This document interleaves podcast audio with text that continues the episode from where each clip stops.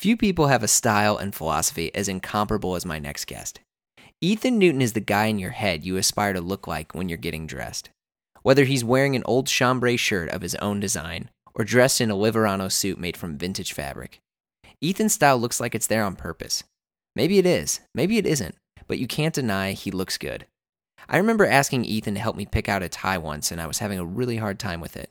He handed me a few different options, and I froze. Which one will let people know I'm smart? I asked myself. Will this one make me look like a clown? I asked Ethan for his opinion, and I remember every word of his reply. He stood before me and said, Who cares? It's just clothes. My name is Jeremy Kirkland, and this is Blamo, a podcast exploring the world of fashion with the people who shape it. My guest this week is Ethan Newton. We discuss the evolution of menswear, why bespoke clothing isn't always necessary, and why he believes you should never buy anything on sale. Let's do it. Ethan Newton, Ethan Desu, Mm-hmm. dude. Correct. I'm I'm so glad you're on. Thank you. It's been a long time coming. I'm sorry it's taken so long. Yeah, you've been in a lot of ways a big brother to me of clothing and the clothing business, Mm-hmm. and um, a huge like sort of role model, and in a, in a way also a barometer of what of what is okay and what is not in the tailoring industry. up. So serious, thank you. Thank you. Um, it's nice of you to say. yeah, I want I wanted to have you on to talk about your background and most specifically what you what you've been doing at Bryceland's. I mean, I'm I'm wearing your one of the Rayon Elvis shirts that you guys do. And you look smashing. it. Thanks. People ask me about it all the time, and I I think you know I had talked a little bit uh, Patrick about uh, you with Patrick Johnson, and I think what you guys are doing over at Bryceland's is really special because you know as we'll talk about later, suiting and hashtag menswear is pretty much over. But what you guys are well in in in the U.S. and I I feel like what you guys are doing over in Japan and your the look that you've created and the vibe like it's not it's not suiting it's not it's not any of that stuff to me it's just this this cool guy relaxed um americana slash 40s 50s vibe i mean i love it I, obviously i want to hear it from the horse's mouth but i think what you guys are doing are really special and so Thank you. we're chatting Thank you. I don't think suiting is over. wait Um, no No, I think I think suiting has just evolved. Um, oh I think that. I think that there was a um, in in Japanese we use the term otaku, which I'm sure a lot of your listeners will understand as being the the people who are overly obsessed with the details or the history or the the minutia of something. Um, and I think that era of suiting hashtag menswear is over. I Yeah. hope. I hope it is. Um, but I think dressing for occasions is something that we'll always have. So, what do you mean dressing for occasion well, you, you can't say that suiting is over because there's guys that love to wear suits and need to wear suits and want to wear suits well. right Um, That's but true. It's, but it's also that the look of I'm richer than you is just not a particularly cool look. It's kind of wanky, right? So, um, sure and the idea of you have to dress like you're um, a, a model in a magazine with with no natural life to what you're wearing that Right. doesn't work for us. I mean, I'm I'm a big, fat, bald, bearded, ugly man, so I um I have to wear clothes in a way that speaks to who I am. Because if it just speaks to what I look like, that's not saying anything good.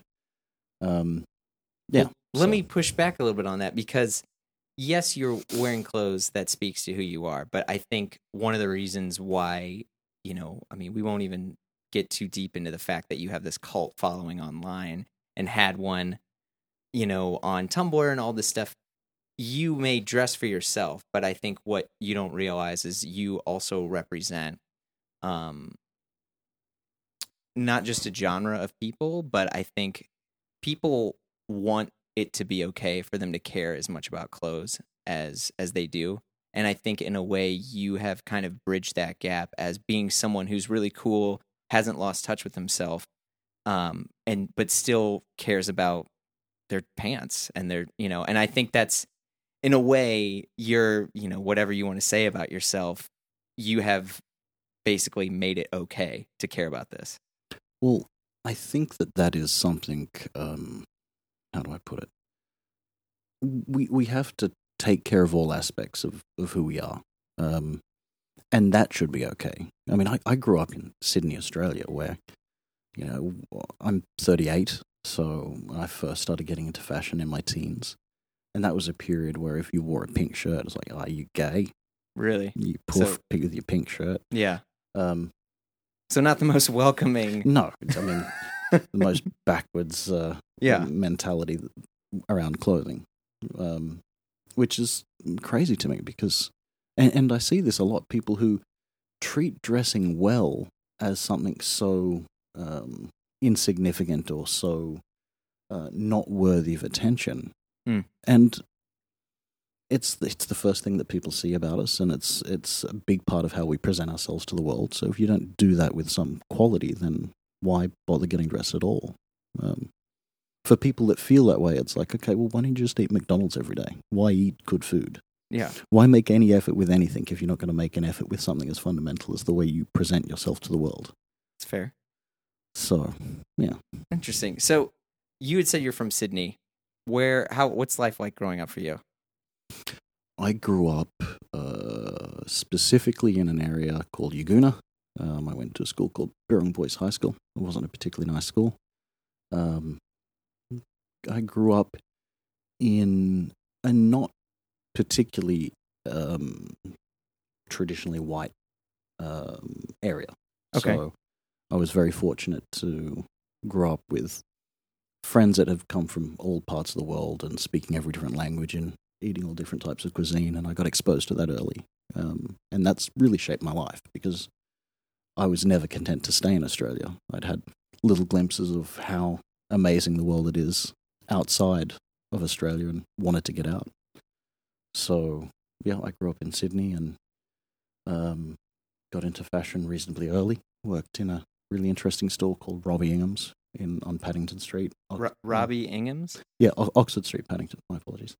Um, Robby was one of the uh, uh, one of the main influences for someone my age on a multi-brand retailer doing something really interesting. And I worked there quite young with a very cool guy named Ryan Lober. Shout out to Ryan if he listens to this. He's in New York, I think. Yeah. Maybe. Um, but we sold Paul Smith and Corneliani and Oh, so it's uh, third party retailer. exactly yeah, Yeah. multi-brand retail. How old were you? I want to say 17, maybe Okay. something like that. Right. Um, maybe 18. I think 17. Um, yeah, so I worked at Robby Ingham's and got into tailoring and did a lot of fitting on suits and I had some. Uh, I'd been studying fashion design and particularly tailoring, and I'd learnt a little bit of sewing before that and was very interested in tailoring. Um, but I worked up the street from a store called Swell Store, which sold a brand called Evisu. And I got interested in Japanese denims and was kind of obsessed with that. Um, and then when I was 20, I met a girl from Japan and started dating, and she had to move back to Japan, so I decided to follow her there. And I moved to, I lived in Kawasaki, just south of Tokyo, and um, Mm. Worked as an English teacher for, I think, two months. And by chance, ran into the owner of Evisu at the Evisu store in Hiro and uh, got talking and he invited me out for dinner and we got absolutely smashed together and he invited me to work for him and that was the next two years or so. Wait, are you serious? Yeah, You, like you just bumped into him and he. Did I- you know Japanese at the time? Very little, very little. Um, yeah, I'd walked into the store um, hoping to buy something and spoke to the store manager and said, you know, I'm a tailoring guy from Sydney. I really love this brand. And he said, oh, Mr. Yamane is downstairs at the bar making fly fishing lures. Why don't you go and chat to him? And Of course. and I think he was probably half cut at that time anyway. Um, Okay. and I was 20 and absolutely green, had no idea what the world was about sure. and got chatting to him and yeah he said let's go and have dinner and we got fall down drunk and the next day i think uh, he said that night okay you're going to work for me from now on and then the next day someone called me and said all right you can quit your job and i did and started working for them and met some of the most um, amazing interesting people uh, at, at the time the Real McCoys, the original Real McCoys, had just gone out of business or closed down or changed hands or whatever had happened. Sure. And a lot of those Real McCoys guys had left to do their own things, and a few of them came to Evisu. Uh, one guy in particular named Murai-san. And uh, I worked with Murai-san, and he started teaching me the Japanese approach to classic American workwear and military and all that sort of stuff. And that was really interesting because I had a, a keen interest in that anyway, um, but he sort of gave me the vocabulary around it. What, if you don't mind, what was the approach that he was teaching you, or Um, or an example of it? One of the things that's really stuck with me is um, he used to say when we wear our denims, we dress batakusai. Uh, and batakusai, kusai in Japanese means to smell of, to stink of. Um, so batakusai means stinks of butter, which in his explanation was if something something's very American, it's smells like butter. That's how American it is. It's like butter, not soy sauce. It's butter. Oh, So he would always say we dress batakusai, um, which was wearing 501s cut too short and then rolled up a little bit, um, wearing high top uh, Converse All Stars or Chuck Taylors, whatever. yeah. Um, So like a and- 40s through 60s type yeah, American. Exactly. Yeah. It was really cherry picking the best bits and pieces of hmm every era. Um, and I think I've done that my entire career. I haven't really been particularly authentic in any one era. And I, I don't really want to be. I don't want to cosplay. Um, Mm. uh, because I think one of the things that really affects us badly or, or shines a bad light on us that enjoy dressing well is that um, there's a tendency to kind of wear a costume and not feel overly natural in what we're wearing. Um, whereas if you just pick the things you like and wear them well and and have an understanding of the history but not be uh, too regimented about following that, then you can dress well and interesting and not look like you're trying to be a, a revivalist. Well, I want I want to sidebar about that because you are one of the few people that I've known that I when I first met you, you had a, a particular style. Then I interact with you later, you have a particular style. I interact with you later, you have a particular style. That style was the same. In in my opinion, you've always had uh like you were the guy to me who was actually doing, you know, I mean, even right now, you're wearing like a chambray shirt and uh, I assume Ambrosi trousers or or something along those lines, and it's like you really mixed the classic American with the Italian, but it wasn't the way it was in that sort of movement when it was fake. And I think, that, you know, and the reason why I, I say it was fake is people were like, "Oh, I'm doing this because someone told me how to do this." I like your your style. I think is one of the most authentic expressions of you and your personality, and in and I mean this in the best possible way because I fail at this all the time. I mean, you've you've known me for years. I've worn all sorts of weird things, and all of that has been in a way to kind of figure out like who I am and and what I'm doing. And in a lot of ways, I think I was, you know, when I would look in the mirror, I wanted to look, you know, like Ethan, like Jeff Hilliard and I, a really good friend of mine, will reference how you wear your stuff all the time. And I, I think I don't know who this got Jeff Hilliard. I never heard of him. but I think you know, like you have always really nailed it with that, and the fact that you just said that you don't really sort of subscribe to a particular era makes a lot more sense to me now because when I think of clothing, I'm like, oh, I'm going to be 1940s type Jeremy today. I'm going to be 1980s type Jeremy, and you are just Ethan. And I, that's, I, I hope that as, you know, as we continue talking, that other people can find some sort of way to figure out how to be more themselves in what they were. Well, I would say on that, on on the comment of failing, who cares? It's clothes. who gives a shit? Seriously. Yeah, no, you're Um, right. You're right. it's- if you're making an effort and you're having fun and you're not failing, you're doing what you do, and and anything that you do and you might say, oh, that, that didn't really work. Someone else is going to, holy shit, that looked awesome. Um, That's which- true. Which happens. I mean, It's happened to me. I feel like I'm dressed terribly and I feel like I've completely failed and I'm contemplating going home to get change at lunchtime. Meanwhile, there's about 500 photographers trying to follow you around at Pitti. No, no, maybe not that. But um, but someone will come and say, "Oh, I really like what you're wearing today," and and they'll get it, and they'll get a reference from it that I didn't get, and and it'll appeal to them. We all have a, have a different aesthetic taste, and Yeah. yeah, as long as we have fun and we play with it and do the best we can and dress for the right occasion. I think dressing for occasion is super important. I think a lot of people fail with that. There's a bit of a stereotype, particularly in Tokyo where I live, um, that the and and I have a lot of friends who are bespoke makers, um, shoemakers and tailors and bag Mhm. makers, and we're a very small community, I guess, and we all tend to catch up and hang out. And it is a bit of a uh, a stereotype that the real dedicated bespoke customers that are the guys that go to the beach on a weekend in plus fours and Oh, brogues wow. and just overly all the time dressed in bespoke. And it's like sometimes you just got to say, no, I'm going to the beach. I'm going to throw on some shorts and a t-shirt, or Yeah. you know, I'm I'm going to the gym. I'm going to throw on some sweats. You can't um, be so dedicated to the bespoke life that you never, you know, have a hair out of place. It just becomes very boring, very studied, very costume. Right. Well, I want, I want to jump back to your story. So you were at uh, Evisu for what you said, three years, Two years, I think. two years. Oh, a long where- time ago. Long time ago. Where did you jump from there? Um, I very foolhardishly proposed to that girl. Big mistake. and uh, moved back to Australia. And I had worked previously for Louis Vuitton, and I did again for a brief time working in retail. oh yeah, you worked at Hermes too. No, I worked next to Hermes and was very good friends with the people there, and Okay. always wanted to. And they kind of said, "Why don't you come and work for, for us?" Uh, but I wanted to follow more the classic tailoring worlds and and get Mm. into design and production and tailoring.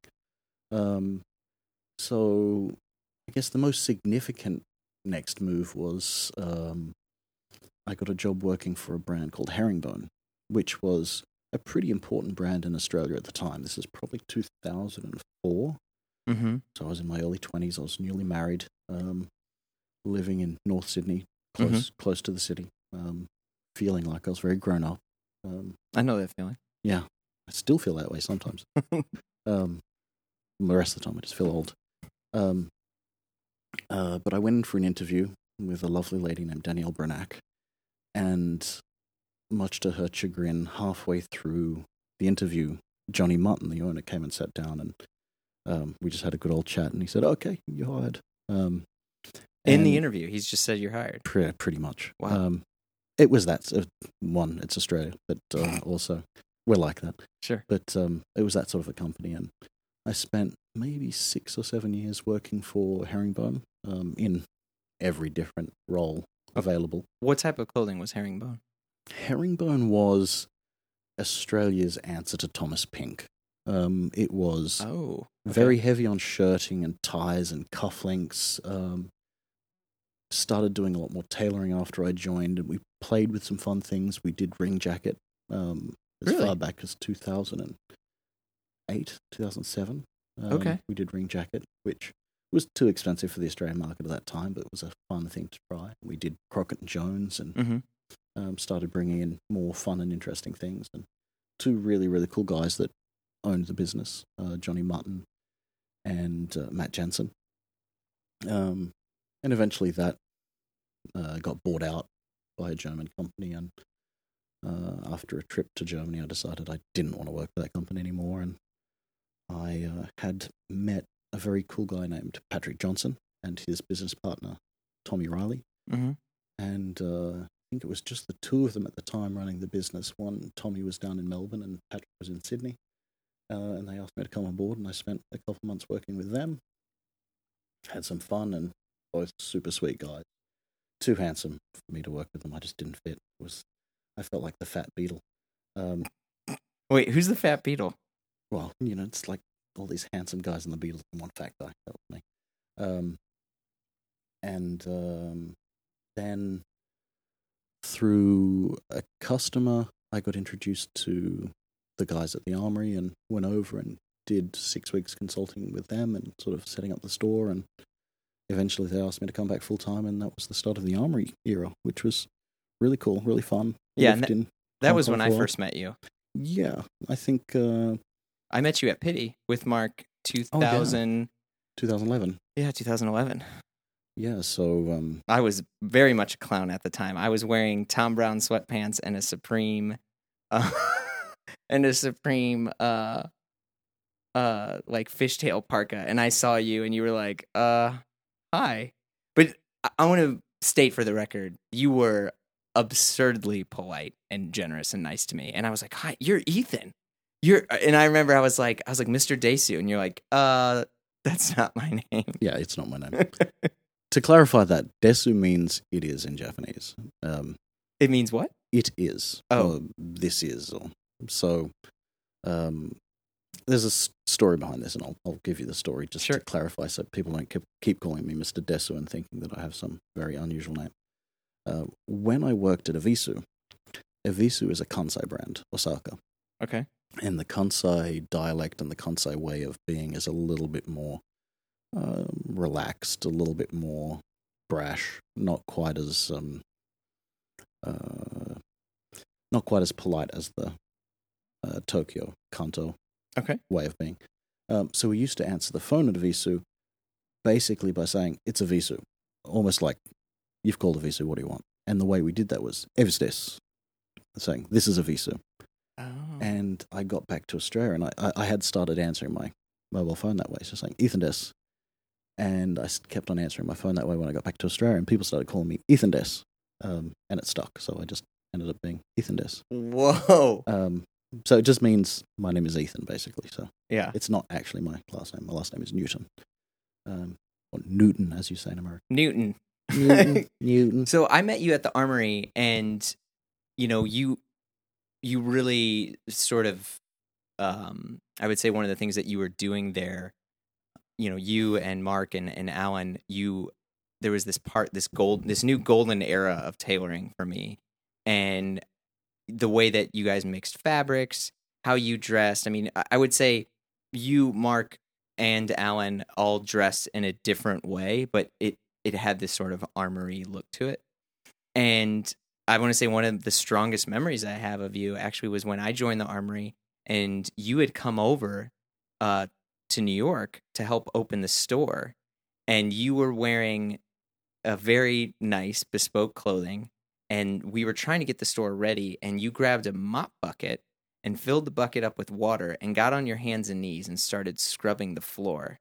And I was like, whoa. And I the the reason why I, I point that out is I think it, it was to me it was a testament to where uh, to how you were as a leader and there's a lot of places that I had worked at where you're starting somewhere and you know one of the bosses or owners or whatever comes over and they say do X, Y, and Z and they leave. And you showed up, started unpacking boxes because we had to open in like two days or something. And you started scrubbing the floor on your hands and knees. And and I like serious, that is the strongest memory I have of you. And it, it really shaped how I, you know, grew to respect you more and more. Thank you. Um, that actually also comes back to Evisu. And that was part of the Evisu mentality that every morning, everybody in the store, from the store manager down to me, because I was basically the least important person there, um, we all got a bucket and a, a very small cloth and had to scrub the floor. Um, and there was a practical reason for it in that we wanted the store to be clean. Um, Mhm. But more than that, it was to for everybody to have the idea that we're not here for us, we're here for the store. We're in service to the store, and, and in that, we're in service to the customer. And Mm. I think that that's what we have to keep in mind constantly is that our business is service to a customer. Our business is as the crew of the store, and the store is in service to the customer. So our ego and our um, our sense of self can't take precedence over what's important for our clients, um, and we try and maintain that as much as possible. I'm a very grumpy, cantankerous old man, so it doesn't always work. But most of the time, that's Oh, you what we aim me. for. Yeah. Um, but yeah, but it's also practically if the store needs to be cleaned and you're opening in a couple of days, I'd rather get down and clean it than be like, no, this is below me. I shall not do that. Um, And that, well, that I would say that's a very American way in which, like, can we just get someone in here to to get this done? And I mean, I I remember you were doing it in St. Crispin's and Ambrosi trousers, and in my head, I was like, well, does he need to change clothes? And you were like, no, I don't care. Like, like you don't baby your stuff. You live and you work in it, and that. I mean, again, I was just like, oh, like maybe this is how I should enjoy clothes. Versus for myself, also at the time, I was buying clothes and I would put it in my closet and I'm like, all right, there it is. I got it. Let's just sit in the closet. And you're like, no, I'm going to scrub the floor in this. And honestly, I know that uh, friends who are makers, bespoke makers, the thing they hate the most is the client who buys something and never wears it. The- Yeah. the- the- Museum pieces. exactly, and and there's a lot of that in Japan. The guys that have bespoke shoes made and then put it, polish it, and put it on a shelf, and they never wear them. Oof. And for a shoemaker, that's awful because it's it's unfulfilled. It's never reached its purpose or its goal. Yeah. Shoes need to be worn. Clothes need to be worn. I mean, the best thing about clothes is that they can take a beating and they, they have the scars or the memories of things that have happened. I have a beautiful blue suit in Tonik 2000, bright blue Tonik 2000 mohair, Oh, yeah, I know that fabric. made by Liver. I wore it yesterday. Worn by, uh, made by Liverano, and it was the first Liverano piece I got, um, which was the most significant purchase I'd ever had at the time. Um, and uh, I was sitting on a chair in a little cafe, a wicker chair in a cafe down by the Arno one morning, and got up and it tore a hole in the back of the jacket. Uh, And for about 30 seconds, I freaked out. I'm like, oh my God, I've ripped the jacket. What have I done? and I was like, I ripped the jacket sitting in a cafe on the Arno in Florence at 8 in the morning before going to Pitti. And I'm a bogan from Western Sydney. That's awesome. That's super cool. You know, that's, that's a memory to have. Um, and I got it patched up, obviously, but Yeah. um, it doesn't bother me. I, I like the fact that it's got a bit of age on it, and, and if if if I buy anything that doesn't get better after a wear, if if there's anything I purchase that is at its best the moment uh, it's in the store, then it's failed. Um, and if I sell anything that's that way, it's failed. Uh, I think that one of the great equalizers in clothing is that um, anybody with a lot of money, and we know who those people are, anyone with lots of cash can go into a store and buy the best of the best of everything. But in menswear, that doesn't mean you're going to be better dressed than anybody else. The guy who wears his shoes and polishes them and puts some time into them and resoles them when he needs to and they have the right patina, the guy who can beat up a jacket by, you know, have a tweed jacket and sleep on a plane in it and get it nice and round and rumpled and pulls and snags in the right places. And uh, denim's the perfect example. Nobody can buy jeans that look as good as a pair you've worn for the last three years. Yeah. And there is no way, and I mean, everybody has tried, there is no way to get jeans that look that good the moment you buy them. You have to work, you have to put the effort in to get them there. And that's a really liberating thing because literally the, the barista at the local cafe that, you know, has barely two cents to rub together, he can buy a pair of jeans and wear them every day for the next year and a half, and they'll look a lot better than the CEO who only gets to wear them on the weekends. And he's got that, you know, and that's uh, that's a a great equalizer, I think. yeah, that's a really good point. Oh, And what we do now, Kenji and I, my business partner Kenji, we have a very specific goal that everything we make, um, we don't make anything washed. We don't make anything that's unnaturally aged. Everything is rigid or raw. hmm um, and everything should be um, able to age. It should benefit from aging. So we sell a lot of Fox flannel. We sell a lot of Harris tweed. Uh, I love cordovan. I love raw denim. Um, things that do get better with age. So you know that's a that's a big part of our ethos is that we want our customers to be buying things that the moment it's at its absolute best is the day that your wife says you've got to stop wearing that pair of jeans. They're about to fall apart. They're literally right. wearing th- wearing thin, and I can see through them. um, and that's the be- that's the best. The Yeah. stuff that you don't want to give it up, but you know you have to because you've worn it so hard. Yeah. Um, that's what I want our product to be. I carry a lot of things with me in my day to day life headphones, a notebook, my laptop, the usual stuff. All of it's stuffed inside my tumble weathered tote from Frank Clegg Leatherworks. A family owned business, Frank Clegg has been handcrafting leather briefcases, travel luggage, totes, and accessories for over 45 years. Frank Clegg Leatherworks uses custom vegetable tan leathers, solid brass hardware, and time tested techniques to provide an exceptional product of heirloom quality and timeless design. Look, they'll even work with you on the design. I don't know anyone who can do it like the Clegg family. Best of all, it's made right here in the USA. I've owned my leather tote for years and it's broken in beautifully. It's a perfect mix of ruggedness and elegance that I can carry when I'm wearing a suit or when I'm just wearing jeans and a t shirt. Right now, Frank Clegg is offering Blamo listeners 10% off their first purchase. Go to frankcleggleatherworks.com and use promo code BLAMO at checkout. These guys don't go on sale here. They're not doing this for anyone else. So take advantage and upgrade your bag or leather accessory today. That's frankcleggleatherworks.com. Frank, C L E G G, leatherworks.com, and use promo code BLAMO at checkout for 10% off your first order.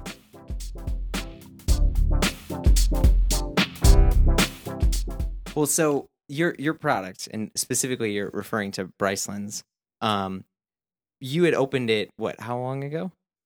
We opened the Tokyo store a bit over two years ago, and the Hong Kong store about six months ago. Okay, so you got one more notch in your belt before you had gone and opened it, and because I remember when you were at the Armoury and you had announced that you were leaving, you went over and you became what? What was your role at Ralph Lauren? Ugh. Um, I was senior director of men's luxury brands for Asia Pacific for Ralph. Um, very ill-advised posting. Um, that uh, that same lady that I was married to convinced me I should take. She said, "If Ralph personally is offering you the job, you have to take the job." Um, I should have said no, but um, in any case, I worked for Ralph for a year. Um, it was a great experience because I did get to spend a lot of time with Ralph. Um, I spent a lot of time in New York and Ralph the person. I Ralph want to be clear. Lauren, yeah. Um, uh, I actually met his older brother Jerry 1st Mhm. Um, Jerry had come into the Armoury and we got talking, and he said, "Ralph, Ralph will love you." Um, and they asked me to go over to New York and meet them, and I just kept on saying no. And eventually, I felt like it was time for a change, so I went over and met Ralph and took the role. And ostensibly, it was to advise him on the way the market was moving in Asia Pacific for luxury menswear, particularly tailored and uh, denims and things like that. Mm-hmm. Um, but I'm a very poor fit for the corporate world. I I don't play well with others in that sense. I don't like politics. Um, I like to just get things done in the way they need to be done. Sure. And when there's nothing to do, I want to sit around and drink coffees and smoke cigarettes and play my guitar. I don't want to have to pretend to be busy all the time. So corporate doesn't work for me. Right. I mean, I- think the the reason why I wanted to mention the Ralph thing is as I feel like you you went through all these different stages in your career uh, where you were able to kind of obviously help shape and prepare you for launching Bryceland's and and you know whether it's the humbleness and the respect for the craft at at Evisu, uh, and and you know really honing that in with working with more custom and bespoke makers at the Armoury and then I think you know, I you've always been very good at the story. Um, and when I, I'm air quoting the story here, because I remember you, I was trying to like pick out a tie, and I was like, Ethan, I was like, I was like, there, there's all these different ties, and I was like, I need to get a good like simple tie, and you were just like, this is not that difficult, and you grabbed one, and you're like, here, this is it, and I was like, well, why is this good? And and you like broke it down very quickly, and I think, you know, I, that makes perfect sense of why you went to Ralph because Ralph is about di- distilling the story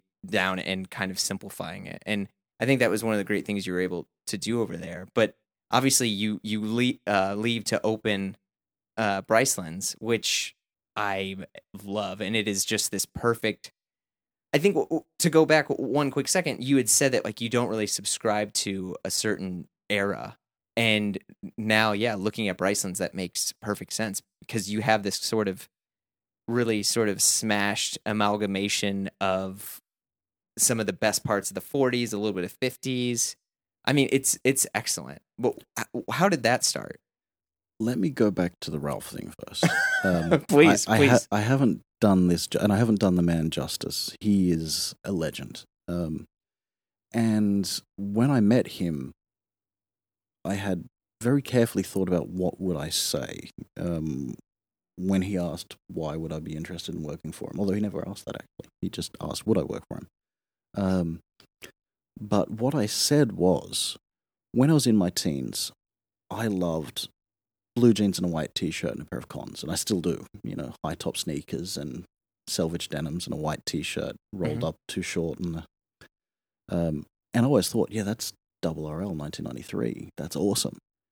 It's not. That's you know that's 50s greaser kids dressed in sportswear. Um, likewise, I've always thought a pair of flannels and brown suede shoes and an Oxford cloth button down with a rep strap tie and a tweed jacket. The ultimate. You know, that's purple label 1996. Right. No, that's Fred Astaire. That's that's a lot of the things. What Ralph Lauren did was he gave us all the vocabulary. People my age gave us the vocabulary to be able to speak the language of fashion, or the language of classic men's clothing that we wouldn't otherwise have had. Um, and I did grow up watching a lot of old movies. My dad loved westerns, and we watched a lot of old movies on a Sunday afternoon. Um, so I did have a feel for what I thought was the best dressed eras uh, in in our, in recent history, and that tends to be the twenties, thirties, forties, fifties for me. Um, uh, but Ralph kind of made that something that was palatable and easy to understand and relevant to our generation, Mm. um, which is something I'd like to do as well. I'd like to be able to say, sure, wear a rayon shirt. It's not something that only rockabilly kids can wear. It's not something that you you don't have to be a, a you know a, Los Angeles rockabilly to be able to wear a rayon shirt. Throw it on with a pair of high waisted trousers and a pair of loafers, and Yeah. feel like you can own it. It doesn't have to be a costume of anything. You can take those elements. You can pay homage to the way they were worn, but you don't have to prescribe exactly to it. You don't have to wear a costume. You just make it your own. Uh, sorry, I forgot what your question was now. Well, I was I talking rambled. about no, it, that made a lot of sense, but I was talking about what what led to starting Brycelands. Um, well, I needed a job. Um, Okay.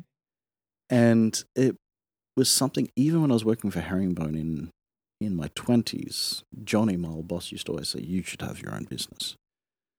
And I always feel like such a fraud. Um, I'm like, eventually, people are going to realize I don't know shit, and it's all going to come crashing down. Yeah, you have Um, a bad case of imposter syndrome, by the way. Um, Do you know what that is? But no, quick. what was imposter? syndrome? imposter syndrome means that you it's it's usually char- characterized as like fearing your success and never feeling that you're successful because you immediately think well no like uh, you know actors get it a lot like people will be like oh one day they're going to find out i'm not really that talented or i'm not that smart um that's when it's like it's okay to be talented you're you're really good at what you do it's it's you that's fine I'm dubious. um, but I, I'd, I'd never had the feeling that I could actually do this because I saw the people who did this and I'm like, wow, I could never be like that. Um, uh, but eventually got to a point where I realized I can't go and work for somebody else. I suck at the corporate corporate job. I'm terrible at um, the politics and Mm. terrible at being ineffective while looking effective, which is what I think most corporate jobs are. At least in my experience, it's, i'd say there's a lot of truth to that yeah it's how do I look like I'm doing my job rather than how do I do my job really well. Um, in my experience, apologies to all the no no no corporate listeners I, out there. I imagine they're uh, in agreement. Um, so I had a lot of friends in Hong Kong that kind of said, "Yeah, with what you've done at the Armoury, you should do that again, but do it more exactly to the way that you want it to be done." Um, and uh, I had met a guy through a very good friend of mine, and as a customer um, at Ralph Lauren, Mm-hmm. named Kenji, Kenji Cheung. Um, he was a really sweet dude, and he kind of got all the same things I got, and he was good friends with my buddy Joe, Joe Al, who is without doubt the most talented designer I've ever met. Um, do you know Joe? I Joe? do. Yeah. Joe in New York. What a sweetheart he is. Love that boy. Um, so Kenji and I got talking, and I said, I have a pretty grand idea about it. Something I want to do as a business. If you want to be involved, and let's let's crack on. Um, and Ralph had um, offered to relocate me back to Japan, which I took, and I moved back to Japan, um, which was a, a wise move with a Japanese wife. Um, uh, and uh, we sort of we kept on. I kept on seeing private clients and working as I could with a few of the suppliers I worked with. But the goal with what we did at Brycelands is, and what we're trying to do at Brycelands is kind of counterintuitive, I guess, because I don't like consumerism. I'm a retailer that despises consumerism. Um, so I kind of want to be able to sell things that are anti-consumerist, and we do spend quite a bit of a time telling our customers just slow it down. You don't need so much stuff. Enjoy the things you've got, and you know, figure out how you want to wear them, and wait until that need for something arises before you buy more, which isn't great for cash flow, admittedly. Um, but it feels a lot more ethical and it feels a lot more like what the sort of business I'd like to shop at if I was a Mm. consumer.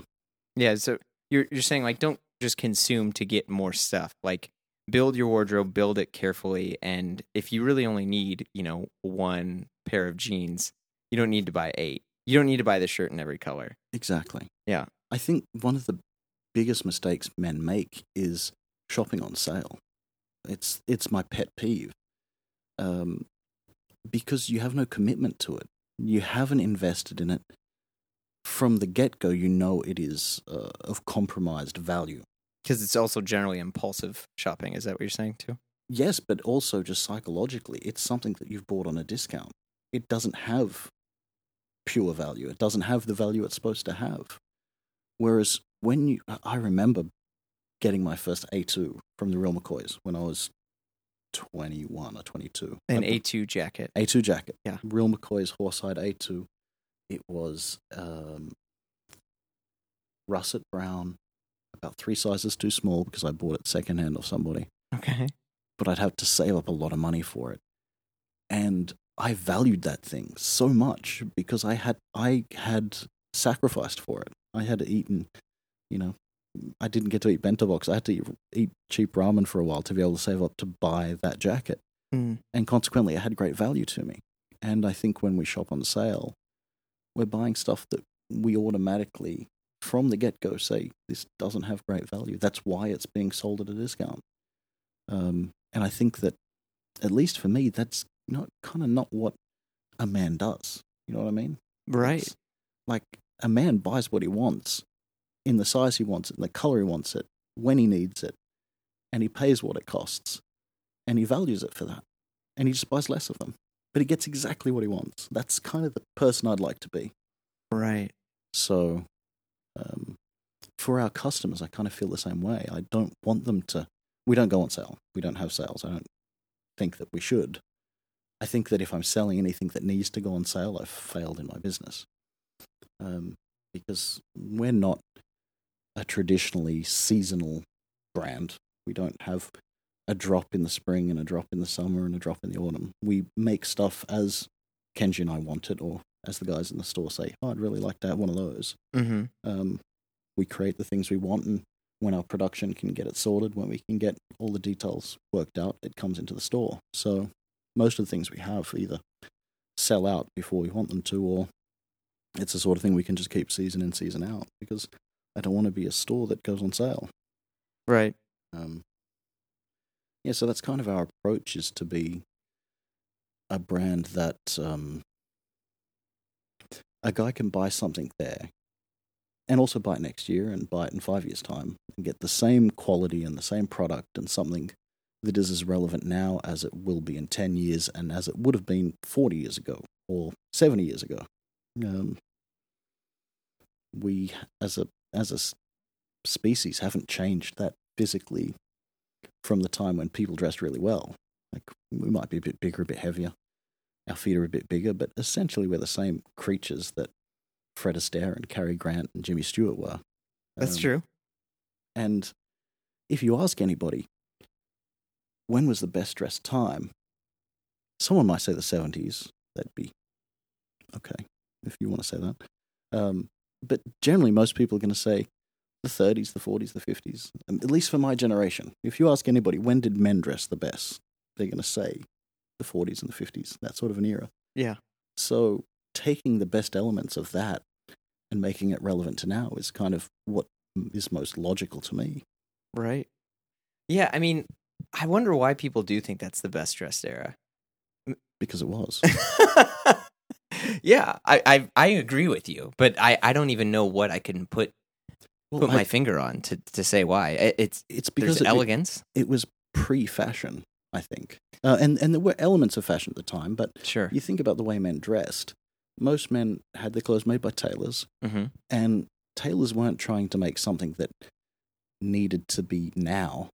Mm. They were making stuff that needed to fit you and needed to complement you. So things were cut to fit the body.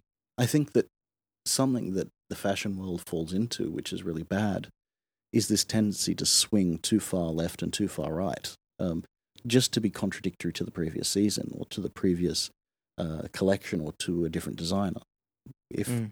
if uh, the paradigm is wide trousers, then suddenly you go to narrow trousers, and if the paradigm is uh, short jackets, suddenly you go to long jackets. Um, whereas it's somewhere right in the middle of this pendulum is exactly where it should be. Mm. Your jackets shouldn't be long and they shouldn't be short. They should be the right length. Your trousers shouldn't be wide or narrow. They should fit. So I think clothing at that time, with exceptions, I mean, who wants to wear Oxford bags now? That was a fashion trend. That was a, An Oxford bag? you know what an Oxford bag is? No. Jeremy. I'm sorry.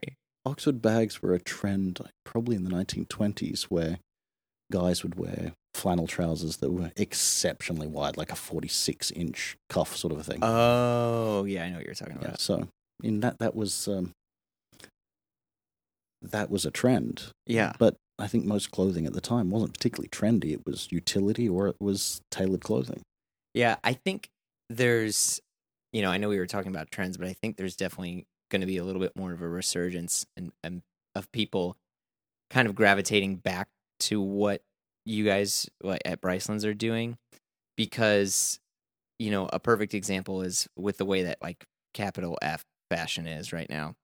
You have all these like, it's weird, it's goofy, it's funny, it's humorous, and you know, people are buying a thousand dollar tennis shoes that now like here's the thing like then when it came out right the, the general public was like this is weird. Oh it's cool? Okay yeah it's cool. And now i would say the general public is like well wait this can't be cool because it's so weird and what happens though is you have these consumers i know of them because i've spoken to them and they're like i just spent $2500 or $3000 on some bizarro weird looking you know, tracksuit type thing with an enlarged shoe, and now it's not cool anymore. What you know, I just lost all that money, and I feel like because of that, people are like, you know, I think I'm just gonna get go back to a t-shirt and jeans. I'm gonna go back to like good denim, a good shirt, maybe a sport coat, um, because it's it's like you're, you're it's like Vegas slots trying to dress.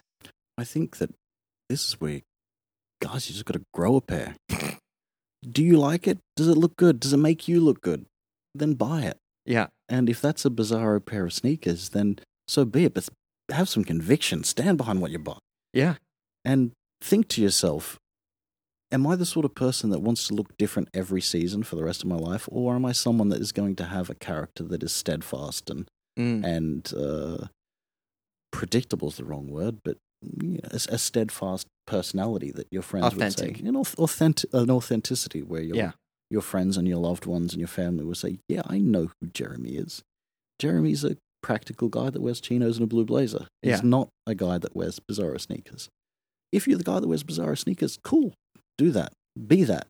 That's stay that. yeah, but but have the conviction to follow through with that. I mean, I'm a heavily tattooed guy that wears a lot of vintage clothing and Native American jewelry and cowboy boots and engineer boots and lots of wacky shit. But you know, my family know I'm a freak. That's cool. My friends know I'm a weirdo. I stand behind that. yeah, that's fair. Just have some conviction. Um, so Bryson's opened up another store about six months ago, Yes, in Hong Kong. and there's word that you guys may do another one. Really? Yeah, Um, who knows? Who Yeah. knows? It would be fun. Um, I think I'm ready for a chapter outside of Asia, but who knows? yeah, Um, it would be fun to explore other markets. Um, it would be fun to go and live somewhere else. But uh, I think at the moment, at least up until uh, the Olympics in Tokyo, Japan is going to be a, a priority. And and we're tiny. We're yeah. How We're- many how many people work at your shop? all of us in total are six people. Okay, It's me and Kenji. Um, Kenji's based in Hong Kong, and I'm based in Tokyo. Mm-hmm. Um, we have two very cool guys in our Tokyo store, Mhm. Yamada and Itachi, and two great people in our Hong Kong store, uh, Gilbert and Janet. So we're we're a small family. We're not a big business, um, and we have a long way to go before we can say we're successful. So um, we're just going to keep plugging away until we feel like it's right. And for me, it's about um, is the market asking for us to be somewhere, and if I don't want to impose myself and my business on a market that isn't isn't ready for it, doesn't want it, and also don't think that a business is. I don't think that Brycelands is strong because of the things that we have in the store. I think that Brycelands has a strength because of the people that are involved with it and the people that believe in it. Um, and as those people present themselves, then the business can grow with them. It's, You know, business is only as strong as its people. It's not about the bricks or the the product or the hangers or the, the well mopped floor. It's about the people that bring life and bring soul to that business. Right. No, that that's very true, and I would say that a lot of businesses sometimes they're so focused on growth or whatever that may be that it's it feels that it's easier to maybe neglect or forget about the people that are there trying to make that vision for you. I think with the growth thing, it can be a bit um, egocentric. You know the sort of life we live, and man, it's the best life in in the world. We don't have tons of money, but you know, I'm in Florence eating bistecca every day and hanging out with other fashion people. Um, you know, I get to look at clothes for a living and talk Yeah. to people about cool stuff and design the things that I want in my wardrobe. There's nothing better. I don't need a yacht. I don't need 70 stores. I don't need to have a, you know, a big house. I just need to be able to pay my rent, go to the izakaya occasionally, and um, keep doing what I do. So growth is secondary. Growth is as it needs to happen. Um, so long as we're still having fun and doing something authentic, and as long as I can be, you know, it's my family name on the on the door. It's my my mother's maiden name. So oh, really? yeah, that's my mother's maiden name. So, Bryceland? Bryceland, yeah. Fire. Um, so if I don't do that justice, I'm going to feel like my grandpa's going to come back from the grave and punch me. So we've got to keep doing something cool, and growth can wait. Growth can come as it's needed. Um, I'd rather I'd rather be successful with my customers than successful with the investors, if you know what I mean. Yeah. No, that's that's really that's true. That's beautiful. Um you the last thing I want to talk about is you guys do e-commerce because Apparently, there's stuff that you guys are making and the, the only problem for say someone like me is you know, I can't get to Tokyo and I can't get to Hong Kong, but I still want to find some way to interact and associate myself with with Brycelands. And so, I mean, I know you you sell like, you know, the shirt I'm wearing, you sell some of these online. Do you want to continue growing the online store? I think we don't really have a choice. Yeah. It's the way the world is. Um, that being said, I remember the first time I went to Paris. It was um, maybe 2003, and I was working for Louis Vuitton, and they'd sent me over to Paris as culture training, as they called it. And the most exciting th- thing for me about going to Paris was Arnys. Arnys was in Paris. Oh, the ties. Uh, Arnys, the shop. Oh, yeah, the yeah, right. Grimbert brothers. Yeah. Um, which, you know, reading Japanese magazines, I knew what Arnys was, but you couldn't buy it anyway. That was a Parisian experience. That was that was uh, tantamount to, to drinking the water in Naples. You know, the the coffee in Naples is as good it is as it is because the water in Naples is a particular water, as the Neapolitans say. Yeah. They clearly haven't had any good Sydney or Melbourne coffee. Um, but I do like the regionality of retail and, and the experience of it. And it was kind of intentional in the beginning to not be that accessible because it's nice to be able to say, yeah, you can only get that in Tokyo. Specifically, you can only get that in Jingumae Sanchome in the back of Harajuku. Um, but realistically, I know that's not the way the world is, and people want to be able to buy what we do, and I'm really bad at answering emails. Um, so yeah, I think online will grow. That's Kenji's domain, so hopefully he'll uh, put a little more attention into that and make it work. We produce a lot of things ourselves now. Um, we have some really, really good uh, collaborators in Japan, uh, manufac- manufacturers and mills and things like that.